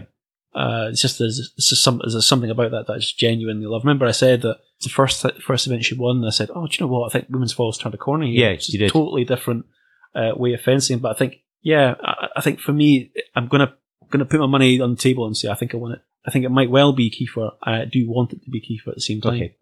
So there we go. All right. Um, so uh, you, you you're picking the outside bet on this one. So who have you picked? Okay, well, going for an outside bet, again, it feels a, a slight cheat with this one because I've gone for a fencer who's in the top 16. Okay. Um, so I've not, you know, I've not gone down to 50 in the rankings, but the way women's foil works, if you go down to 50 in the ranking, if you go down to 50 in the rankings in the men's epee, Mm-hmm. it's not totally unreasonable to say that that person might win. Yeah, it's true. If you go down to 50 in women's foil, they've got no chance of winning. Yeah, exactly. Yeah, that's what I'm saying. It's it's, it's, weird because you, you've got this sort of group at the top, but any one of them could win it Mhm. in women's foil. and maybe, Epee, it's like maybe a handful that would be a genuine surprise right. just just below that. So my outside bet is uh, Svetlana uh, Tripapina of Russia. All right. Yeah. Okay. who who has won a World Cup this season, Mhm. looked absolutely fantastic in the course of doing that, and the results have been okay. She didn't fence at the Olympics, so she's 14th in the rankings, but doesn't have a big bundle of points from from Rio. Okay. So it's not a wild outside bet, but for women's foil, it's, it's I think that counts as relatively extreme. Yeah. Okay. Well, I don't have an. I, don't, I, I could. I had a look at the outside and I couldn't make my mind up who I would go for. I It's tricky, I isn't it? I- yeah, it's very tricky. I couldn't Because it is very hard to visualize somebody other than the big three winning. Yeah. Uh, what about uh, Martina Batini? Yeah, it's a possibility actually. So I think she's sitting just outside the top five. So I've mentioned. I think she's Yep. um, eight or nine actually. Is she? Okay. and you got Alice Volpi sitting at seven. I mean, there's Oh, Volpe. there's, Yeah. There we go. there's lots of. I mean, the Italian team is very strong, Mhm. And while Rigo is undoubtedly the star, Batini, uh, Volpi, and Mancini are all very good fencers as well. So you might not, you might be surprised if they won, but certainly a medal's not out of the question. Yeah. Okay. And our final event. Uh, So, men's foil, my, my personal favourite, Yep. and the one that I've at heart probably got the, the deepest interest in. Mhm. It's also the one where we've got the best chance of seeing a British medal. Yeah. So top five, Daniele Garozzo of Italy. tremendous fencer, very popular. Yeah, absolutely. Olympic champion, won the Europeans. Mhm. Be fascinating to see if he can complete the hat trick. I mean, there can't be many fencers in recent times that have held all three titles simultaneously. Would that propel him into one of the greats? You, you'd be going, this guy's one of the greats now. Hmm. I think the qualifiers agree you need to do it over a, a longer period of time. Right. It would certainly be, it would be a phenomenal achievement. Right. Does that make it a great? I'm not sure. You have to do it for longer than one year. Yeah, Yeah, okay, fair enough. yeah. I mean, because 12 months ago, he, he hadn't won anything at senior level. That's true, yeah. Okay. Gone close a few times, Yeah. but that would that would be an immense 12 months. Mhm. You know, to to win the Olympics, win the Europeans, get to world number one, hmm and then to top that off with winning the World Championships. That would be a Yeah. phenomenal year. Okay. Yeah, anybody would be happy with that. I think so. so yeah. number two, Alex Massialas of the USA. Mhm. Another good fencer. Yeah. Yeah, very much so. Uh, silver medalist at the last World Championships, silver medalist at the at the Olympics, been world number one prior to Garozzo taking over with his win at the Europeans for a long time, at Mhm. least at least eighteen months, maybe even a couple of years. Number three, Timur Safin of Russia. Okay. Um, so that was you know your Yeah. one two three were your one two three at the Olympics. Yeah. um, and they have largely, although again men's foil has been unpredictable with eight different winners in the World Cups and Grand Prix Mhm. those those are probably the big three in in men's foil at the moment. Yes, I agree with that. And then who's our, who's our number four? Giorgio Avola of Italy. Interesting. I, I love the way Avola fences. Yep. Just again, it's a great fencer. But you know, I just don't know if he's got it still. I said it before. Um, sorry, I'm going to have to say it again. He doesn't win often enough. Right. You'd have said that about Garozzo uh, last year, though. Gross is different though. Last year, I mean, you've got to remember he's still very young. He's only 24. Okay. And it was only really last year, you know, year before, 2015, Mm-hmm. he actually broke into the Italian senior team. Right. Okay. So his opportunities to actually win things have been relatively few, and now he seems to have got the hang of it. He's got he's got a taste for it, so wouldn't wouldn't bet against him doing it again at the World Championships. Maybe not for Avola though. I'm not so sure. Fair enough. 27, 28 now has won a European Championships Mm-hmm. back in 2011. That's right. Yeah, and I don't think he's won anything at senior level since. And at number five, it's our man. it's Richard Kruse of Great Britain. Yeah, Brilliant win to win the to take the last Grand Prix of the season. Followed that with a, a quarter final at the at the European Championships. So keeping up some good form there. Actually Yeah. edged out by by Avola at that in the, in the last eight. well, that's right. Yeah, But but Mhm. sustained sustained good form from from him. I think he's seen it. I mean, has he? He's, he's he's had flashes where he's been this good in the past, but this year he seems to be consistently good from what I've seen. I think the last time he had as good a season would be back in 2009. Yeah. He had a very good season. He won, I think he won a World Cup in Copenhagen at that time. I think he was second in Paris. hmm The thing that's interesting for Richard, he's not really had a big result at the World Championships for a long time. Back in 2005 I was the last can time he made the top eight. Yeah, So I would, I would love to see him get something out of this World Yeah, Championships think when he's in, when he's in such great form. yeah, exactly. Which is what I'm, what I'm getting for this. He's had his uh, he's had his win. He's had his couple last. Yeah, I think I'd like to see. Obviously, it's a good moment for him to do this as well. So, Yeah. yeah, Definitely. Um, yeah, be one in the eye for, uh, for UK sport as well, saying, no, thanks very much for taking away all my money. Here's, here's a World Championship medal for you. Let's hope he wins then and just really goes for it. yeah, Yeah. why not? yeah. Well, So our, our predictions to win. tough one. Yep. I think if you're you're putting your your sensible, ruthless head on, you would say that any one of the top three I agree. would be your your favourite. Yep. You could you could make a case for for all of them. I have said that sort of Garozzo hit fine form at the end of the season. He is reigning the Olympic champion. He is Mhm. world number one. So perhaps that kind of that's the totally safe bet. Yep.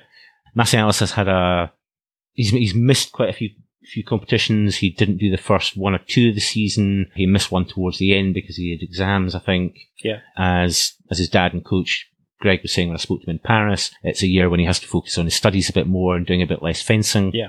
But still sitting at, at number two in the world. Yeah. And again, a quality fencer. And and his win in Paris was immense as well. Yeah. Uh, It's a, again, this is this is a very very tricky one to call. Yep. I agree with you. Any of the top three are probably going to win this. Outside of that, obviously, we want uh, Richard Kruse. We're going to see that. We're going to both of us are going to see that. Yeah, absolutely. So Yeah. th- th- there's not really any sort of sort of discussion about that one. Yeah, I think I don't think I can beat that. I think it's going to be one of the top three as well. Yeah. Yeah. Who's going to be your outside bet? Well, I put in a couple here, and again, one's one probably doesn't really quite. it's hard to suggest somebody is an outside bet when they've already won a world championships four times. Uh, but Peter, I laughed when I read this. yeah, I know, I know. But Peter Joppich of, of Germany, uh, again on home soil. He he's, he won a World Cup. He won in Bonn again. A, True, a, true, a very win in his own country this true. season, and that would be immense. Yeah, You know, if, you- if you're going to pick somebody outside the top three, not one of the Brits, Yep. that you would like to see win, Peter. I mean, things Yeah. things were immensely noisy when I was in Bonn uh, last last season. Every time Joppich went onto the onto the piste, you would get what sounded like a thousand school kids just going absolutely Bonkers. mental. Yeah, Right. imagine him winning a world championships in Leipzig. Yeah, The the place would erupt. yeah. I think it'd be a, a great party. Let's put it that way. Yeah, absolutely. Yeah. Yeah, yeah. I might not bother recording a Yeah, a final a No. final World Championships Exactly. episode. I'd just be off celebrating with the rest of Germany for that one. yeah, yeah. I Um, think I think that's a very good shout. Actually, I genuinely think it's. I did laugh when I read it, but it was it's a Yeah. very good. Well, as I shout. say, think. four times world champion is an outside bet. Mhm. It, it's maybe not, you know, my most wildly speculative Sure. nomination for a for a, an outsider to to win. Mhm. But uh, yeah, is one is one I would like. Again, that's that's actually would fall into two categories. Is one that's a Mhm. slight outside bet, but also one that I would actually really quite enjoy seeing. yeah, And uh, I've actually gone for a second one as an outside bet in this one. And again, it's a, it kind of reflects his current ranking, naming him as an outside bet. But Mhm. James Davis okay, had injuries and surgeries, missed a big part of the season. Obviously, he's had uh, the same issues as the as the other Brits with the cut in funding. Yep. But he showed encouraging form at the European Championships where he made the That's last right. 8 Mhm. narrowly edged out by by Garozzo, who seemed immensely relieved to more or less fall over the line with a slightly dodgy looking final hit. Yeah. And James looked back to being very close to his to his best I form agree. and and I hope that that continues Mhm. up to World Championships because he's certainly he's certainly got the ability to do it. Yeah, yeah. I, I totally agree. I mean, it'd be nice as well to see James uh, as being because he's always kind of the, the one behind Kruse, Rich Kruse. I always feel that, but th- for a while he was considered to be the next big thing, and it hasn't quite paid off for him yet. Mm, that's maybe a little harsh. I, don't, I Uh, don't mean it, I don't mean that in a harsh way. I just I Uh-huh. think that's I think if you'd be hard headed about it. I think that's true. I think this season I mean, he must have found the, the Olympics very frustrating. uh, When, Yeah. I, when I interviewed him for our, our very first episode, in some ways he he didn't really want to talk about the Olympics. It was still too too fresh and too Mhm. painful. But he probably should have beaten Timur Safin there in the Right. last 16 Mhm. and Safin went on to take to take bronze. Yeah, we, we did talk about that. And on his best form, he he can beat anybody. He's a brilliant fencer, Yeah. without a doubt. Uh, and again, without without going back to the whole, oh, I've been to Bonn, Mhm. uh, but when he won the World Cup in Bonn last year, he looked immense. Yeah. So yeah, shoulder surgery since then seems to be recovering well, and as I say, looks looks an encouraging form Mhm. uh, in the in the run up to the World Championships. Okay. So I would I would hope, but not necessarily absolutely expect that if he, he produces some some good form at the World Championships, that's not a totally unreasonable no, I think so. I agree. claim to say that, that he could be. He I'd could love to see James. I- I- to be frank, to be honest, I'd love to see James win. There Yeah. you go. So, I mean, I would take Richard or James. Do you know what I mean? But uh, how, how, how good of you? exactly. Uh, I, I, I like to be generous like that. Uh, you know? yeah. I'm going to chuck in an extra outside bet as well, though. Okay. Uh, and I'm going to go for Foconi. Yeah, again, not not unreasonable, ranked inside the top ten. It's not again a total outsider. He's not. He's not totally outside, outside, outside. I mean, I could have said Urban because I've such a- I've become such a, a fan of Urban. But no, yeah, I, think, I think I think is less likely to do it in the individual. yes, he's going to carry the French team. You think. Well, the- that's that's how it seems to work. yeah. But uh, I, I think outside, if I, I, I just like Foconi the way Foconi fences for a start. Okay. I think I would like. Think I'd like to take a punt and say, ah, why not? When I have Foconi, have a good a good run at it as well. Yeah. I'd take it. I'd, be happy to see it. I don't think it's. I don't think it's as, likely. I think it's a real outside one. That one though. But it's, no matter what his ranking is, I think it's only an outside chance that Foconi will take it. Okay, that seems fair. Okay, so I think that more or less wraps up our predictions for Yes. the individuals. On top of our sort of manic output of episodes on successive days of the individuals, Mhm. uh, once we've got back from Leipzig and recovered and had a chance to catch up on the team events, we'll do another episode probably, well, I don't know, a week or so later once we Yeah, have a chance so. to see what's happened in the team events. Um, so we'll not do predictions for that Oh, yeah. No. because we'll be here forever. Yeah. yeah. So if you're going to be in Leipzig, We will be there. yeah, come and say hello. Yeah. I'll be Uh, wearing a ridiculous jumper. You will. You'll be, you'll be very easy to spot. That's true. You should have no problem finding Gav whatsoever. I may be a little harder to track down, but yeah, Yeah. do feel free to come over and, um, particularly if you're a fencer, please do introduce yourself because remember we'd stand a much better chance of recognising you if you were wearing a mask and standing on guard than if you were just wandering about. So even if you're quite famous, yeah, exactly. Please come and say hello. yeah, Yeah. because I'm, I'm dreading that moment where somebody comes over and goes, "Hi," and I'm and I look up and I go, "Uh, oh, who are you? Uh, Go and put your mask on." and, oh turn yeah, I know who you are. now. Yeah. Uh, and I'm also really bad with names personally. So, Yeah. yeah. So the potential for us embarrassing ourselves is really quite quite high. yeah. But anyway, do come over and speak to us. I think we're quite friendly. Yeah, most of the time anyway. I hardly, Mhm. I hardly ever bite. So we were talking there about the our predictions and our thoughts for the, the various events, the individual events at the, the World Championships this Yeah. year. And uh, as we were going through it, I, I don't have one of those heads of people who remembers everything all the time. There's lots of people who speak and they've got encyclopedic knowledge of you know boxing results back to 1950. I, I, I just don't have a, a head for that at all. So as we were speaking, I was actually referring to some spreadsheets I put together. you have had your nerd hat on this I week, have. have you? So I've been poring over the data available from uh, the FIE and having a look at bits and bobs or what I can dig out of the numbers to see if it would make the predictions a little bit easier. And I found it a bit easier to understand what might happen next. So there are some interesting things that you learn by looking at, and I only really analysed the top eight in all the events for this year, but there are some things that are predictable.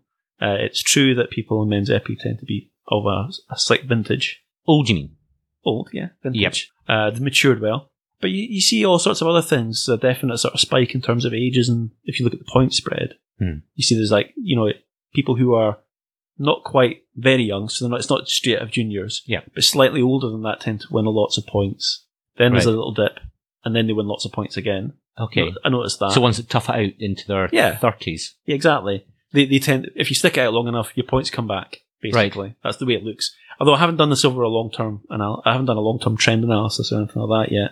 Okay. Well, Uh, I can see a, a further nerd project Yeah, you know, it's playing I, in the back of your mind there. well, I- I mean, I literally have only looked at the stats for one year. Yeah. So it's, this is just pure conjecture based on that, and it's not like I built a database out of this. It's just one flat table that I've just spent a wee bit of while sort of cutting and slicing. Okay. But I shared them with you. So what did you think? I had I had a brief look through, and because you had lots of nice pivot tables in there, I could find various different ways of looking at things. But I think the sort of the sort of headline bits that I found interesting were how dominant different nations were. Yeah. And some slightly surprising ones there, I thought, in terms of the number of fencers who've picked up World Cup points from a, a top eight finish Mhm. in a World Cup or Grand Prix this season, because you didn't include the zonal results. And No, because they're all, they, they, In they throw in strange results. So I don't. yeah, I mean, we, we've kind of touched on that when talking about the the African zonals, for example, Yeah. which even Pan Americans, it's just you're going to get some strange results. Yeah. So taking those out and only including the events where everybody's there. Yep. Italy had way more points picked up from fencers making top eight results than anybody else. Yeah. Uh, France were second, but Italy had what about fifty percent more points. Yeah, basically. So I mean, this year, yeah, I mean, the total points for last eight finishes this year, Italy are at uh, nearly two thousand points in Right. total for all of them, and then France are next at about just over thirteen hundred. Yeah. So a big, big difference. I mean, big this show the strength and depth across all the weapons. Yeah, but then the third, the third country was Korea. That was the actual genuine surprise. Yeah. Because I, I really expected Russia to be Yeah. to be third. Me too. It, they're quite close though because uh, yeah, not much in it, but Yeah, the, the, the, the Koreans are about twelve hundred and the Russians are about a thousand. okay. So That's still a decent gap. there's still a gap. Yeah. but it's uh, I was a bit surprised at how far behind the USA was, and I think this is because their women's saber team hasn't fired at all all season.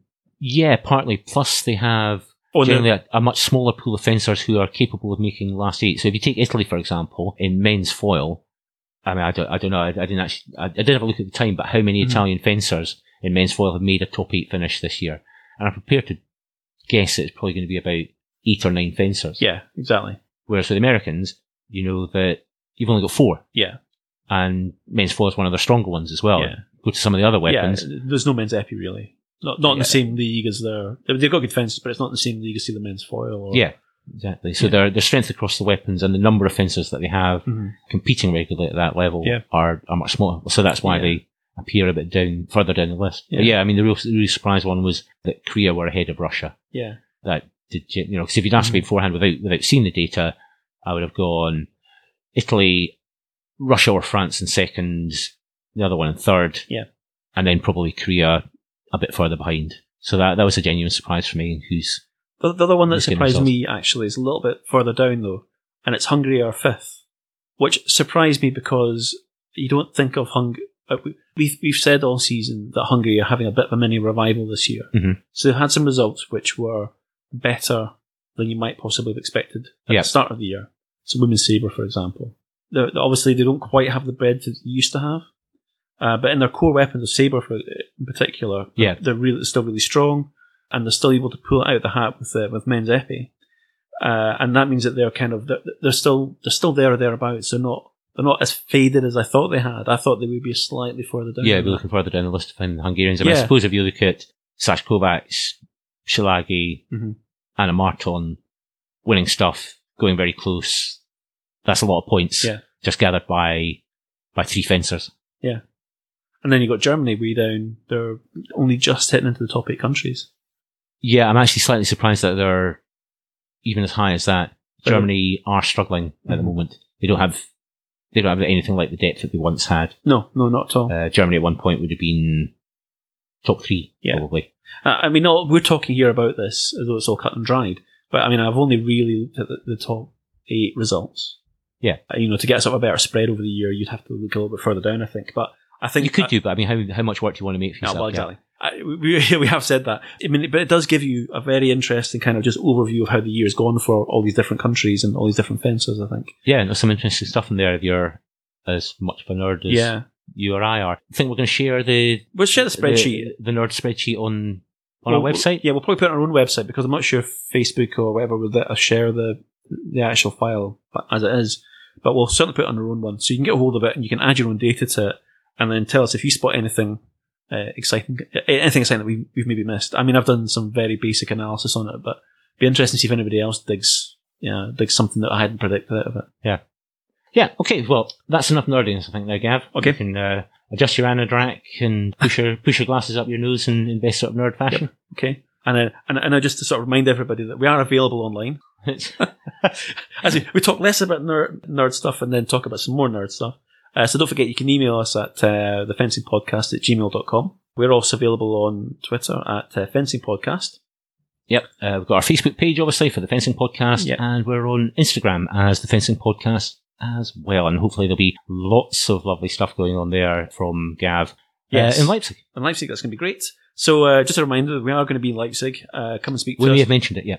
Okay, do come and speak to us. We would love to speak to anybody out there who, who wants to come and get up with us. And uh, thanks, and uh, Auf Wiedersehen. Auf Wiedersehen.